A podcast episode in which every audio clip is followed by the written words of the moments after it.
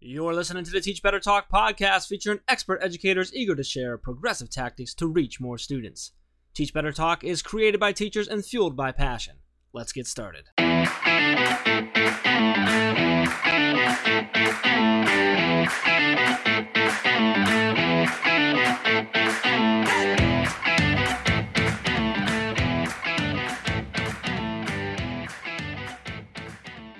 Everyone, welcome to episode 256 of Teach Better Talk podcast. My name is Rae Hughart. You guys know I've been hosting this podcast for 256 episodes.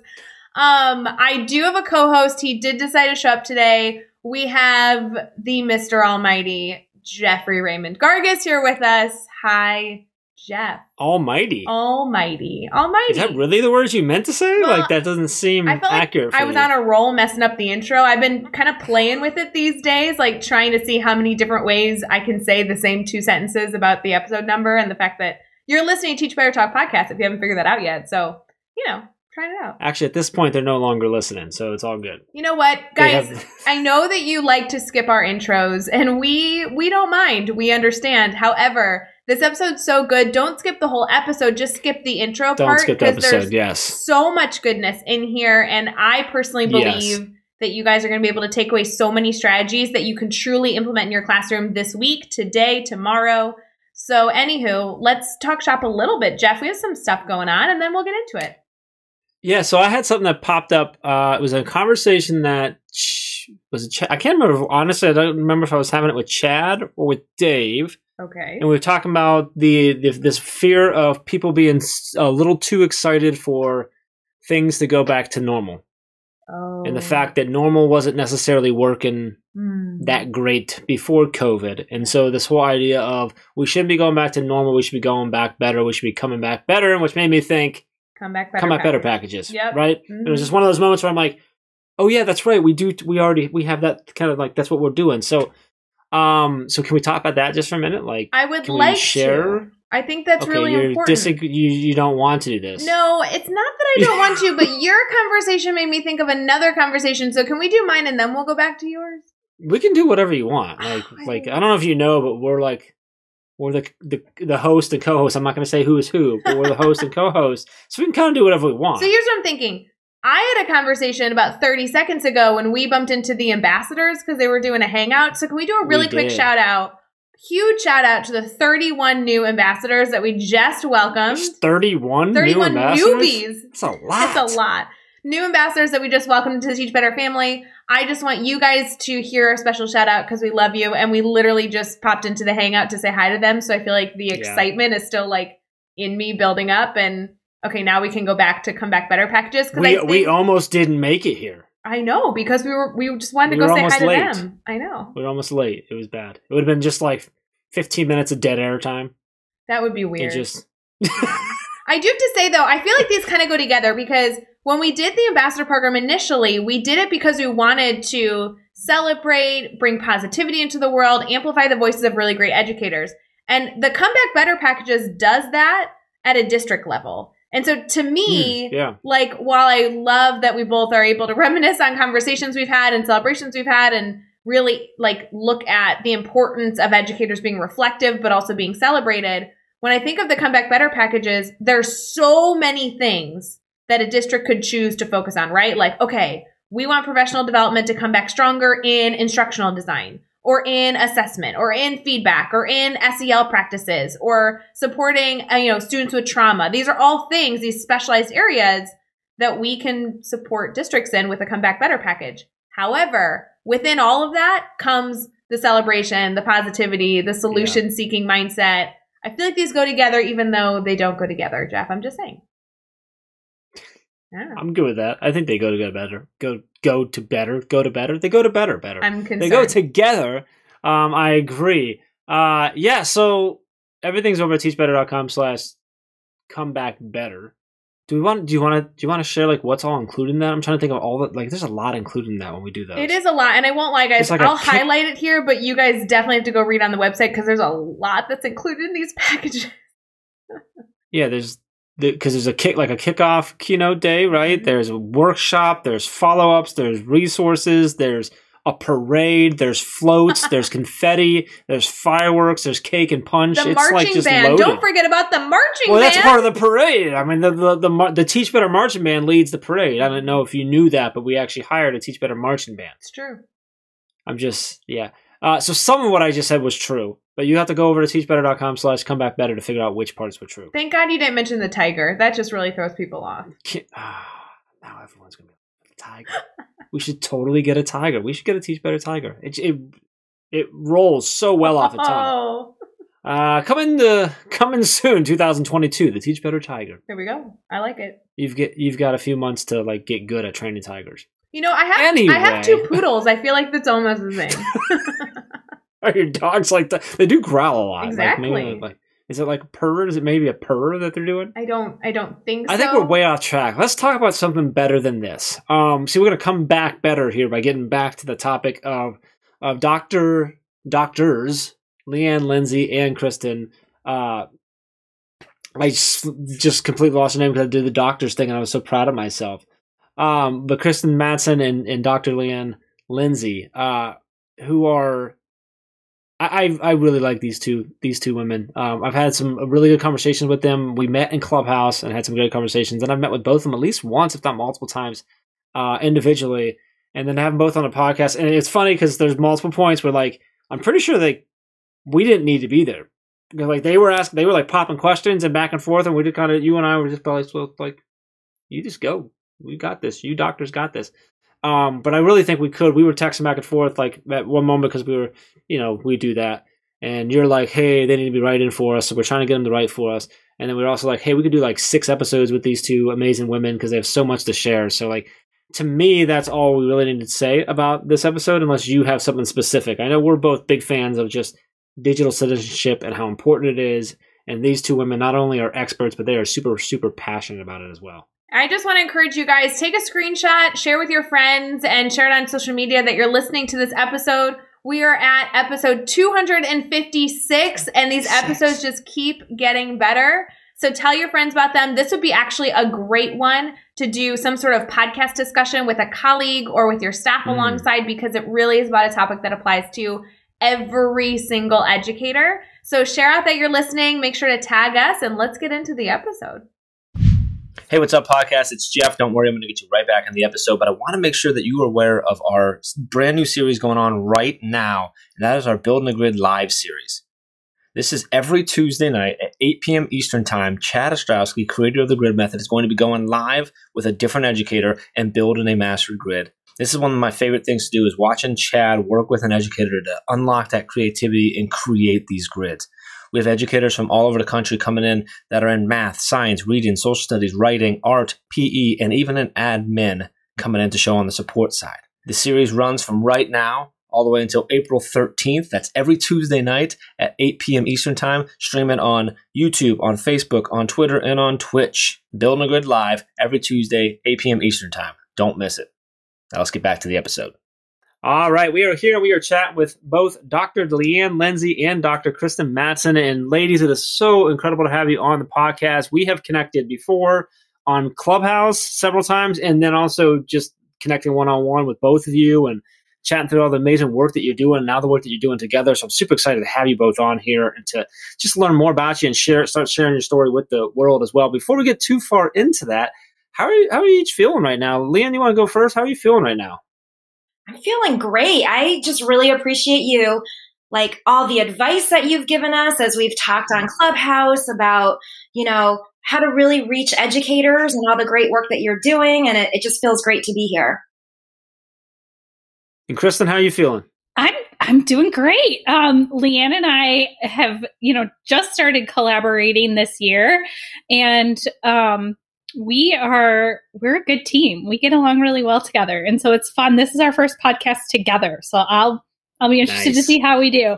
Ooh, I think you guys are going to do awesome. I can already feel a good vibe. I think our listeners are already listening intently as they're getting ready for their day or maybe on a really good workout. So keep going, guys. However, I have heard endlessly about how incredible you guys are as a team, and I want our listeners to learn more about that. So we're going to start with that kind of age old question of describing what you do. Would you mind kind of answering what you guys do with education and how powerful this team is. Yeah, so Rae, I'm curious. I don't mean to put you on the spot or anything, but I'm just going to ask you a question. I'm going to ask if you have heard of the term digital citizenship. Is that term familiar to you? Um, it's extremely familiar, but I also want to remind you, um, I'm the podcast host, Leanne. You're supposed to be answering my questions, but that was a really good one. So do you want to take Jeff's spot and maybe you could be my new co-host? I like this. I'd love to take Jeff's spot. How can we make that happen? okay, we're going to talk about that later in this episode, but Leanne, yes, tell me about digital citizenship because it's literally all I hear about. Yeah, because here's the thing. So I became like a digital citizenship nerd in about 2011, which was kind of before its time. And, and Kristen was, was right there with me. We are kind of like the only two digital citizenship nerds. And at the time, I was working at the College of Education at Arizona State University, and I would literally go around from classes to classes of these pre service teachers who were just about to graduate or just about to um, enter their student teaching semester. And I would ask them if they had heard of the term digital citizenship, and it was crickets. It was absolutely crickets. But in our college, we were preparing teachers, trying to prepare them as best we could to really utilize and integrate technology into their curriculum. Yet our student teachers were unequipped to answer the question, what is digital citizenship? So I always like to start there and it's it's fun to know how far we've come since then. Oh, I'll tell you one little quick other anecdote.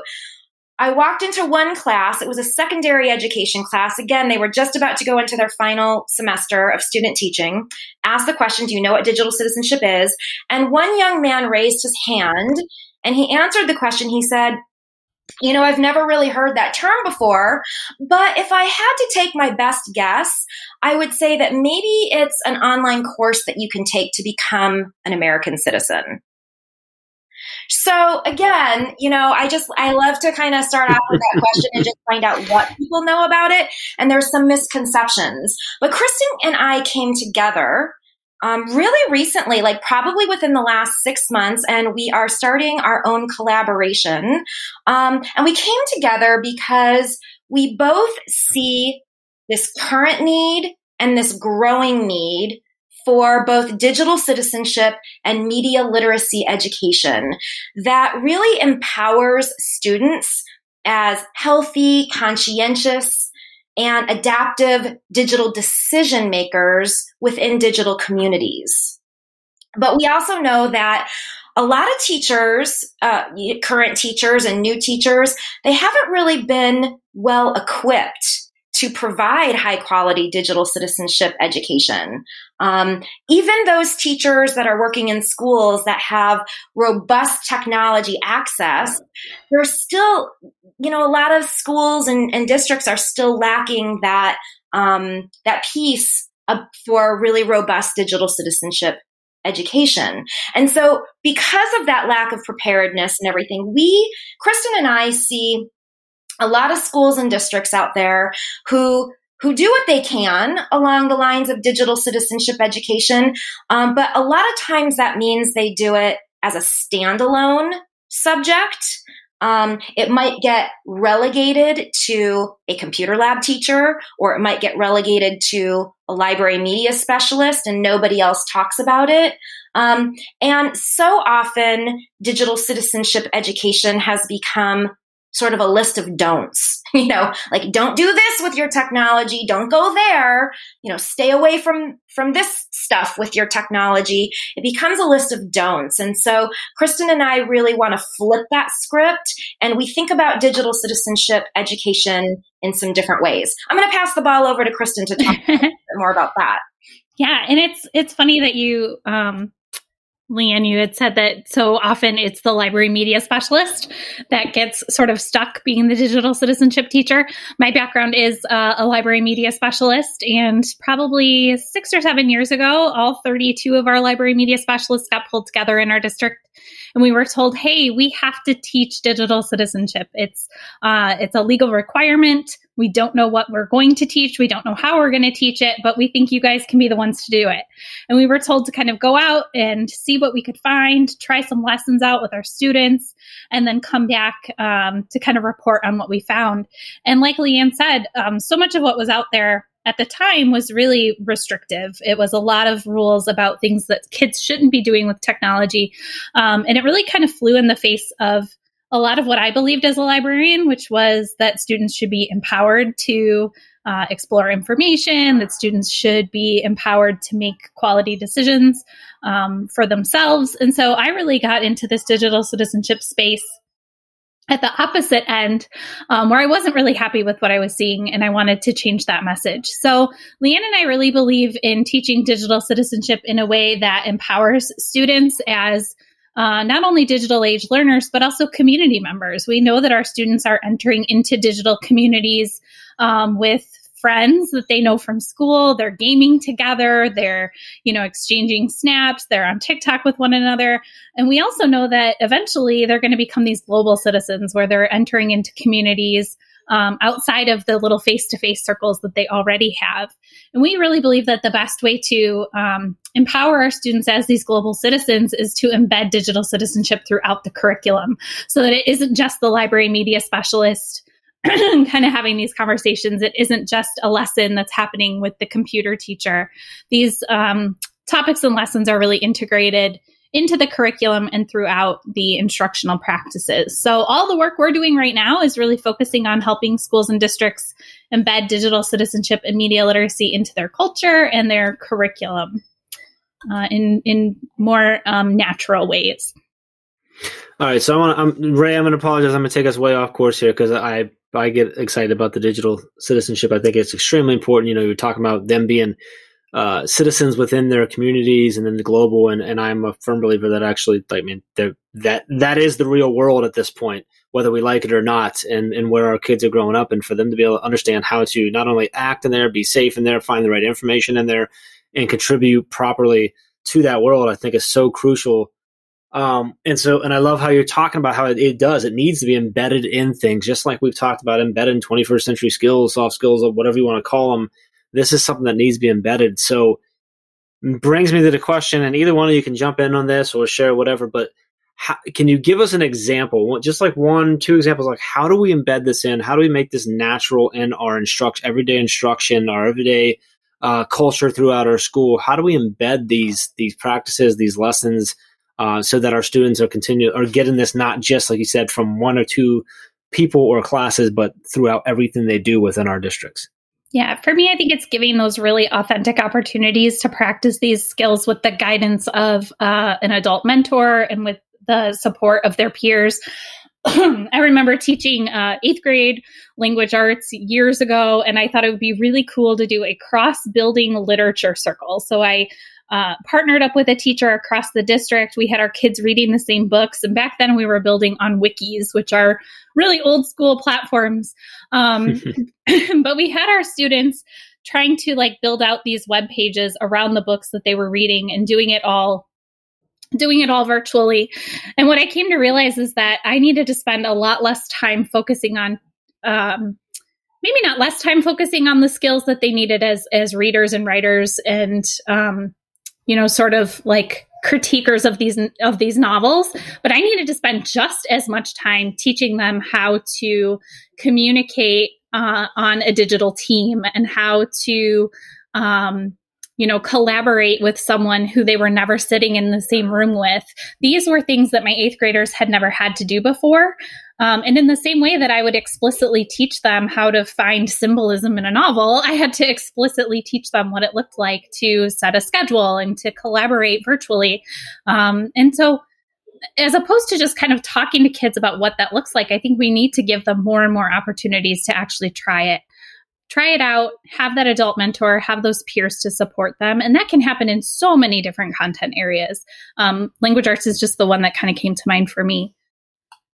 Lindsay or Leanne, anything to add? Yeah, well, I was just going to add just tell you a little bit about what Kristen and I, one of the projects we're working on right this second that sort of relates to your question. So right now, Kristen and I are working with a district. In fact, we were, we just met like for the past two hours prior to hopping on with you guys. and we're developing out a scope and sequence that includes um, digital citizenship, media and information literacy and technology schools from K to 12, but we're embedding the content standards, the ELA standards, the ISTE standards, and the social studies standards that align. So when you start thinking about those content area standards and how digital citizenship lines right up with that, um, it becomes a lot easier to envision how we can fit this in without it being one more thing. So I'll just give you one example from from the work that we've been been been doing today, actually. So when we think about this, this digital citizenship idea, of our digital identities, um, the data tracking that that we know happens online. You know, when I have this conversation about something, and then all of a sudden I go to social media and I see an ad for that thing, right? Um, this data tracking, our online activities, the the things that we click on, and how that creates our digital environment and our and our and our bubble, our filter bubble, how those things worked. Well, then I look over at the social studies. So, so, so that, hang, let me back up. Sorry. So in digital citizenship, we might say that it's important for our students to understand that our digital identities and our data and our online activities are actually commodities.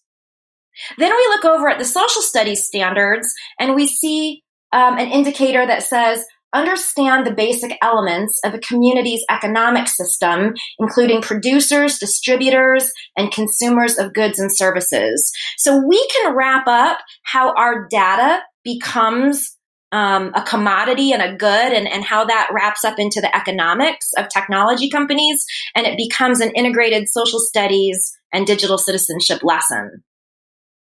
Yeah, and social studies really is like such a natural place to make those connections. I remember when um, Twitter was shutting down different accounts this summer and people were like oh my gosh the first amendment freedom of speech how can twitter shut down the president's uh, you know twitter feed and and just hearing you know social studies teachers kind of talking about the differences between you know, freedom of speech and that being a government protection versus a private company like Twitter and what they can do with uh, with information and access. And so I, I think that teachers are already having so many of these conversations about civic engagement, about what it means to to be a human in a community. And what we're really trying to push teachers to do is to is to think about how those same lessons extend now into digital spaces because our communities aren't just relegated to our classrooms or our towns anymore. Yeah, Kristen and I were just talking about that with the the whole uh, propaganda, right? So, what do you think of when you hear the term propaganda? Well, most of us think about World War II, right? Like we think, Kristen, you, you know that yeah, I mean, I do. I'm laughing because you're asking them questions again, like you're the host again. I know, I know. So that's why I said Kristen, because I'm like, oh, I'm not supposed to ask. I'm not the interviewer here. That's right, right. But we, but we know that propaganda plays such a big role in our in our digital spaces right now. And when we think about news literacy and media literacy, information literacy, um, and and bias, and all those things that we're experiencing in these digital spaces, that again just shows how these skills have always traditionally been taught and how we can so easily layer these digital spaces and really um, modernize uh, those aspects of education. I'm I'm loving it. I love the connection with the with with the social studies and, and the economics and just I, I just I'm loving all of that. So um I want to dive in. One of my favorite questions is talking about failure and how we how we learn from it, how we grow from it. It's something that I always talk about. I'm very fortunate to have failed a lot because I learned from that, and I I still pull lessons from things that were ten years ago. Um, and so I'd love to hear both of you just share a, a, a, quick story with us about a time that you've ran into a failure or a challenge you've had to overcome. Kind of take us there with you. What happened? How did you overcome that? And then what did you pull away from that experience? Gosh, this is tough. Um, I feel like I could go back in time and apologize to like all of the first groups of students that I initially taught because I failed so often back then. Um, but I think about how many times I just kind of asked or expected students to do things that were on a screen and assumed that because they were on a screen, the kids would have no problems doing those things. Um, I go back to that literature circle assignment again, and I think about all of my kids who were really high achieving, amazing readers, writers, speakers, listeners. And when I put them into this new environment, how many of them failed. And that failure wasn't on them. Looking back, that was a failure on my part, right? I did not model and layer and scaffold all of these skills that they needed to be successful in a completely new space. Um, and so I take that that group of students with me and some of their little crying eyes like oh what do you mean i didn't pass this assignment um, but i think about that in a couple of ways like first we have to stop making assumptions that if it's on a screen a kid knows what to do with it um, there are so many skills that students need to be able to navigate the digital world. There are so many skills that they have that I don't have, and there are skills I have that they don't have. And so I think we have to be willing to like learn with our students, learn from our students. Um, but we also have to take the time, if we're going to ask students to create something digitally, produce something digitally, we have to take the time to teach those skills in the same way that we're teaching our, our math, our ELA, our social studies, uh, and science skills. Leanne, did you have anything? I yeah, I, I I can certainly think of a time when I failed. I think back to when I was teaching um, in higher education in the College of Education, and I I was teaching that three credit standalone course where you're supposed to learn how to, you know, our students are supposed to learn how to integrate technology, which is really ironic since it's a standalone course about integration, but that's the side. and I remember there was like a week in that course dedicated to digital citizenship. And I dreaded it. Everyone who taught this course dreaded it. And everyone who took the course dreaded it. You know, we we wanted to get back to the the the sexier stuff, digital storytelling and well, it was back then Kristen creating wikis and doing all this collaborative work. We wanted to get back to that and this digital citizenship unit was just kind of like really a thorn in all of our sides. It was a box we had to check. And the reason why it was a box we had to check is because we didn't really understand it. Um, and and I'll tell you that the, the the entirety of the content of my digital citizenship unit was on copyright law. That was the entirety of my digital citizenship unit to pre that is, features. That is the opposite of sexy, Leanne. You're right. That is the opposite of sexy. and I'm a librarian and I don't even like copyright law. um, but you know, you can even make copyright sexier, right? When we think about uh. intellectual property, um, intellectual property is a lot more sexy than copyright, I think. True. But, you know, at any rate, that was a failure. That was a failure on my part. I failed my pre service teachers in really um, shaping their thoughts about how they can shape their future thoughts about what it means to be a citizen in this ever evolving digital world. Like I failed them on that that aspect when I just did some really boring lecture probably on on copyright law. So that was a big time failure. I know better now. I have to say, it's kind of nice to hear that you both have failed at some point in your life because there has been so many good suggestions and tips and stories so far in this episode that it kind of like humanized you both. I'm thrilled to hear that you both have like, you know, encountered hurdles and overcome them. This is, this is good for me because I've been a little intimidated. You have so much knowledge you've shared on this. I literally could listen to you for hours. No kidding. Uh, well, thank you, I suppose. no, it's good, except for, you know, like Kristen, you picking on Leanne about, you know, not being sexy with copyright law. Like that's, that's that was, do. that's epic right there.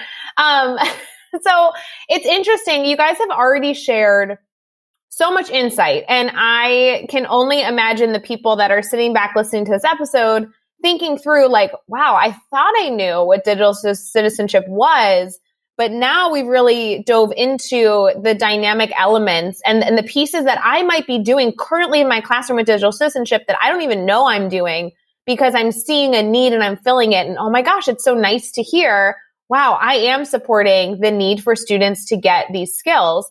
But I want to move into a piece of advice. And I know it's really tricky. I'm going to let you each kind of choose your piece of advice. Leanne, I'm going to go to you first. But I would love to hear one piece of advice, whether it be about digital citizenship or just the work that you've done as experts in the field, as incredible educators, what advice do teachers really need to consider that you want to leave them with in this episode? I think my piece of advice would be really short and sweet and simple, and that is listen to our students, listen to our young people. Um, our young people are using technology in ways that we're not, and they're connecting with people using technology in ways that we're not. And they know things. They know um, they're they're aware of certain dynamics that that I haven't even experienced. I right before the pandemic, I actually sat down with a bunch of like fifth graders through eighth graders. I did a series of like six or seven focus groups with, with fifth to eighth graders. They were all divided out by grade and, and gender. And I started asking them about how they use technology and what they, the strategies they use and what they notice about the dynamics. And I learned a lot. And so when we stop talking and telling kids, what to do and what to, what not to do and what not to post and all those things when we really sit down and get curious and listen to their experiences about digital life um, they have such rich things to share with us so that would be my advice is, is, is get curious and listen to our young people Oh, I love that one. My advice kind of goes right along with that. I would say that in addition to being curious and to listen, you know, I get a lot of questions from parents in my community, um, you know, neighbors, friends. And oftentimes they want to know, like, you know, Kristen, how do you decide what apps your kids are allowed to be on? Do you use privacy settings? Do you track your kids' social media use? You know, how how should I handle this whole thing? Um, with allowing my kids to be online. And I would just remind teachers that even though our students have a lot of knowledge and perspective about digital life, as adults, we have knowledge about relationships and conflict and problem solving and collaboration and those are the those are the stumbling blocks that our kids are still experiencing when they are both in face to face situations and in digital situations. And so we have to stop and listen, but then we also have to remember that, you know, we might not know the, the coolest uh, apps and games and, um, you know, TikTok dances and all that other stuff, but we have a lot of um, support that we can offer to our students. And and that's why digital citizenship really just needs to be this ongoing conversation. It can't just be a one and done. We have to continually talk with our own children and with our students um, to help them navigate this digital world that they're in Oh, I'm loving it because it, it's listening to them having these conversations, but it's a, it's a collaboration, right? We all have to continue to collaborate with our with our students, with young people, with our friends, with our family, with society, so that we can be all be better at being good digital citizens. So, loving all that. Before we get into the six questions that I'm going to throw at you really fast, uh, you both you, you you were talking we were talking earlier about how amazing you are, and you want to do a, a little bit of a giveaway. Do you want to talk through what we're going to give away today? Yes. I would, I'll go first and then I'll let Leanne talk. um, so I just uh, published a new book, Jeff, by um, ISTE. It is called Ethics in a Digital World. And it is sort of a what's next in digital citizenship education, for me anyway. Um, it really challenges teachers and students to kind of start to think about the ethical implications of all of the different technologies that we use each and every day uh, as consumers. But then I also know that our students are going to go on to be the producers of, of the next big technologies. And so I want them to have the skills to produce amazing technology, but I also want them to have some of those ethical mindsets to produce amazing technology that benefits society. So I would like to do a giveaway of uh, that book. I'll sign it, I'll mail it off. Um, we'll just have to figure out uh, the best way to get it off to people. And then All right. Leanne has something that she wants to talk about too that we're going to give away right, from so, our so are we doing? Are we going to do two separate, or someone going to win like both of these, like the ultimate prize? Ooh, what do you think, Leanne? I kind of like the ultimate prize idea. I kind of like it too. Let's look. Let's Me look too. someone up. All right, Leanne, what, what are we adding to it? Prize. So the second part of this ultimate prize is the product of Kristen and I's very I don't want to say our first collaboration. We actually collaborated before this, but um, our collaboration from about four or five months ago, and I'll give you a little bit of the story. We, Kristen and I were talking Um, and we both sort of admitted, kind of on the on the sly to each other, that people had asked us both individually to come and talk to parents about technology do's and don'ts. And we admitted to each other that this really wasn't our jam, that we really kind of weren't comfortable in that role for a lot of reasons. Um, we didn't feel comfortable coming in and invading, not invading, but you know, like kind of invading a school community that we weren't a part of to tell parents like what they should do. And we sort of discussed why we were uncomfortable and, and the fact that we really believe that all families are different and they need to um, they'll, they'll make unique decisions about the technology decisions in their home um, just for a variety of reasons. So then we started like envisioning and dare i say like dreaming about what would a family engagement event look like in our minds like the ideal family engagement event around digital citizenship and digital life. And then we made that and we offer we made we did. We made, we made all the materials, and so we put together this concept. And it's a concept where families and students come together, and they do lots of fun activities to explore digital life together. If you think of what like a school literacy night or a school math night looks like, pa- families don't come in to learn how to read. They come in to read together or do reading activities alongside their children. And that's what this digital citizenship family event concept is like. And so we've created these different activities. We've created the, mater- the materials to implement them. We've created a framework for how it, how it, how it looks in like a 90 minute session, but it can also be done in a virtual setting. And it's a digital kit that we offer. So I think we're also going to give away um, a subscription to the digital citizenship family night event kit.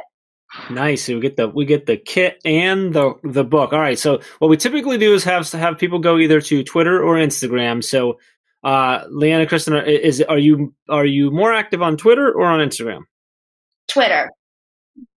All right. So we'll go Twitter. So you're gonna go on Twitter and make sure you use hashtag Teach Better hashtag Teach Better uh, Talk and and tag Kristen and Leanne. We're going to give their their handles here in a, in a minute. And then what we, we'd like to do is just ask. We, we need to ask a simple question, something they can answer in a single tweet. Doesn't do it too crazy, but just a, a, simple question or something they have to post to show us that they're interested in this. So, do we have something maybe a, a, a direct question that they can answer for us in a tweet? I would say. Ooh, go ahead, Rae. What do you got? Are you sure? I really, I love the question that Leanne posted at the very beginning. I think we can circle back to that, like having people share when they hear digital citizenship, what they think I, of, what, or like an example of work they're doing in this space. I think it's great to kind of amplify people's interpretations of it, but also the celebrations they have in that area. I love that. I agree. I, I like that too. All right. So head over to Twitter and make sure you hashtag Teach Better and Teach Better Team, tag us Teach Better uh, team there, um, and answer the question what do you think of or how do you define digital citizenship? And uh, we're going to be given a, a, copy of Kristen's book, signed, sealed, delivered to you, yes. and then there the, the digital citizenship uh, family event kit. Is that how it's? Did I say, did I say yeah. that right? I think I did. All right, cool. That's awesome. Uh, appreciate you both so much for doing that. Let's let's keep having some fun. We're gonna, we're gonna do these next six, and I'm gonna throw these questions at you. Your goal is to answer each one in 15 seconds or less. So I'm gonna give you. I'm not going to give each of you 15 seconds. You can each No. have like nine seconds each. You got to be fast, Leanne. All right, you ready? Yep. All right. What is one ed tech tool? Uh, sorry, just so everyone listening knows, we're going Leanne first, then Kristen, right? Is that the order we're going to do? Yes. Okay. What is one ed tech tool you cannot live without? Google Docs. Uh, Google Jamboard. Uh, give us a book you're reading right now. I'm reading a fascinating book called Framing Internet Safety, um, which is part of a series on digital media and learning, author Nathan W. Fisk. But if I might, I would say the book that I just finished was this incredible book called Ethics in a Digital World by Dr. Kristen Mattson. she got paid to say that. No, she didn't. Um, I am reading The Age of Surveillance Capitalism by Shoshana Zuboff. Uh, who do you need to follow on Twitter or Instagram today? Besides us, we would encourage you to follow uh, at DigCit PLN, which is the ISTE Digital Citizenship PLN that we are both part of, um, at Online Bullying, which is uh, an amazing research tank uh, that shares all sorts of great data all the time. And then we'd also encourage you to follow at J Casa Todd, who's Jennifer Casa Todd. She was our ISTE Digital Citizenship PLN Educator of the Year winner this past year, and she does all sorts of great DigCit stuff too. Uh, what's a good YouTube channel, website, or podcast for educators to check out? Yeah, we have three here. We have Rabbit Hole from the New York Times. That's one of Kristen's very favorites. She talks about it all. so all. good. so good. Um, On. what, Kristen? Oh, go ahead. Oh, no, go ahead. Okay, Note to Self is another one of my favorites. Uh, it's Manoush Zomorodi, and then Reply All from Gimlet. And these are all really great podcasts that kind of talk about that intersection of tech and humanity. Give us a daily, weekly, or monthly routine every teacher should get into. I think any of the habits that sort of interrupt that mindless scrolling that we all fall into that zombie state. Anything that we can do to sort of break that. So whether that be device free dinners, whether that be habits about charging phones overnight in a place outside of the bedroom, whether that includes morning routines that that are screen free, anything we can do to to break that habit. I love it. And what is the best piece of advice you've ever received? Do you, you have one, Leanne? I don't think that I do. You go. Oh, oh, okay. So mine, I got my best piece of advice while I was trying to write my dissertation, and somebody told me that you can only eat an elephant one bite at a time. And so, um, every time I get like a super huge project, uh, like in my brain, I'm not afraid of it because I'm like, you know what? You can only eat an elephant one bite at a time. I'll just do a little bit of this project every day. And that's how I've managed to write a couple of books and um, do really fun work with Leanne. I love that suggestion. I think that that is one of my favorite pieces of advice that we've heard because at, regardless of what project you see as an elephant, right? One Mhm. bite at a time, it allows all of us to get through it. I love that focus. I mean, I don't know who's eating elephants around here, but it's, Ah. it's good advice. Good advice.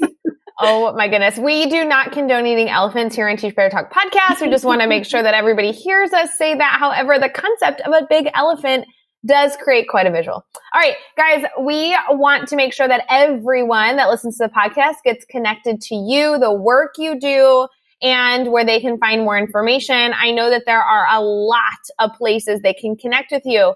But if you could give us just the simple spots that they can, that our network can go and continue to consume all your greatness, where would you like to start with that? Uh, you can check out the work of our collaborative at um, advolvelearning.com slash digcit doctors. We are also both on Twitter and Facebook and Instagram and Clubhouse. You can probably just search our names, Leanne Lindsay, Dr. Kristen Mattson, and kind of find us in those places. Um, Leanne, anything else? I think you covered it. Awesome. I love it. You know, you can find all the links and resources and everything we talked about in this episode over at teachbetter.com, as well as the really important links for connecting with both Leanne and uh, Kristen to continue this conversation and continue learning and growing with them. So make sure you head over to teachbetter.com for all of that. Be sure to hit subscribe so you don't miss any upcoming episodes. And if you can give us a rating and review, really appreciate that as well. Let's keep taking this just one step further. Think of just three of your colleagues who need to hear these amazing stories and connect with these amazing educators and just share this podcast with them. Oh wow, uh, Leanne, Kristen, this was such an incredible episode. I'm super excited. I, I'm so I, I'm so excited about the work you do. We've had these conversations. I, I'm really excited that you are so passionate about it and and pushing to teach more and more people about this and get this into more and more schools and make it just part of what we do rather than a separate thing. That's super exciting for me and super important. So really appreciate you sharing your story, all the work we do, you do, and just taking some time to hang out with us tonight. Thank you. Thank you. Appreciate Thank the you so opportunity. much. And until next time, let's get out there. Let's teach better.